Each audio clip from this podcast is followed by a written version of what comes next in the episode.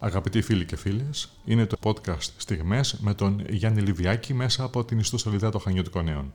Σήμερα μιλάμε με τον αγαπημένο ερμηνευτή, συθέτη και στιχουργό Βασίλη Παπουστοδίνου. Ο Βασίλης είναι τακτικός επισκέπτης των Χανίων, καθώς από εδώ κατάγεται η σύζυγός του Ελένη Ράντου και μας μιλάει για τα δικά του Χανιά, τα οποία, όπως λέει, έχουν φως σε κάθε εποχή. Βασίλη, καλησπέρα από τα Χανιά. Είναι καλησπέρα. Το... Καλώς.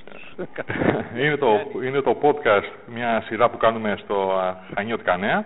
Θέλω να μου πεις τη δική σου έτσι, ιστορία και από τα Χανιά. Σε βλέπουμε τακτικά στα Χανιά, είτε για συναυλία, ακόμα και για βόλτα. Οπότε θα έχεις σίγουρα από την πόλη ωραία, ωραία έτσι πράγματα να μοιραστείς. Ε, Συνεπώς, θέλω από σένα τη, τη, τα δικά ναι, σου Χανιά ναι. να μου πεις.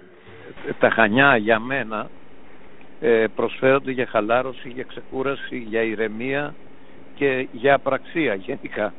Ε, έτσι σχεδόν κάθε Πάσχα ε, εδώ και 25 χρόνια που είμαι με τη γυναίκα μου ερχόμαστε στα Χανιά και περνάμε εκεί τις γιορτές της Ανάστασης.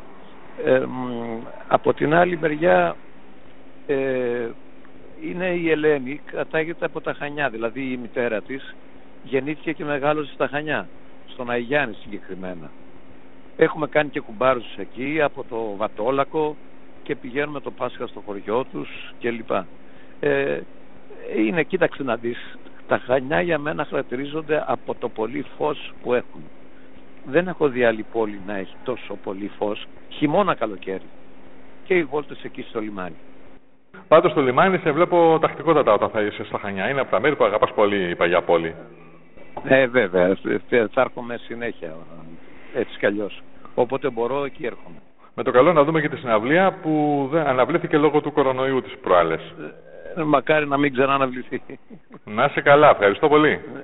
Ε, έγινε Γιάννη μου. Σε ευχαριστώ πολύ. Και εγώ. Γεια χαρά. Γεια.